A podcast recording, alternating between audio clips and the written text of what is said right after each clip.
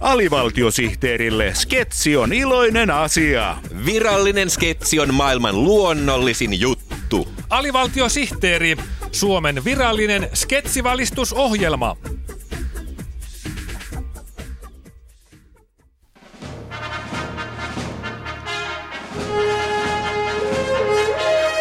Menneisyyden historiaa, osa kuusi, ensimmäinen luokkaretki. Tervetuloa menneisyyteen. Tänään avaamme menneisyyden sivulta L. Luokkaretket. Elettiin vuotta 1999. Euroopan koululaiset olivat kyllästyneet pänttäämään päähänsä latinaa, algebraa ja Pohjanmaan jokia. Oppilaskunnan kokouksessa puheenjohtaja Urbanus II ehdotti, että oppimistulokset paranisivat, jos opettajan Apotti Uuno ensimmäisen tuolille laitettaisiin nastoja. Näin tehtiin ja oppimistulokset paranivat, mutta vain hetkellisesti, sillä kaikki Euroopan koululaiset laitettiin vuodeksi jalkapuuhun häpeämään.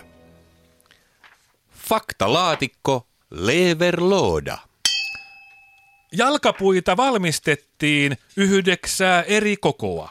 Pienin koko oli 28, joka oli tarkoitettu luostarikoulun alaastelaisille. Suurin koko oli 51, sillä Nostradamus oli ennustanut Juha Miedon ilmestymisen. Samaan aikaan tuhatluvun alusta lähtien aikuiset olivat vallanneet Korkeasaaren ja pitivät siellä eläimiä vankeina. Oppilaskunnan puheenjohtaja Urbanus II päätti, että oppilaiden velvollisuus eläimiä kohtaan on vapauttaa ne aikuisten ikeen alta.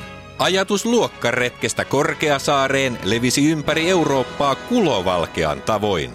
Kaikkialla järjestettiin myyjäisiä, joissa kerättiin rahaa luokkaretkiä varten tiikerikakkua myymällä. Vihdoin toukokuussa 1999 miljoonat luokkaretkeläiset lähtivät suurin toivein bussilla kohti Helsinkiä, josta oli legendan mukaan lauttayhteys Korkeasaareen puolelta ja tasalta. Faktalaatikko Potaattislooda.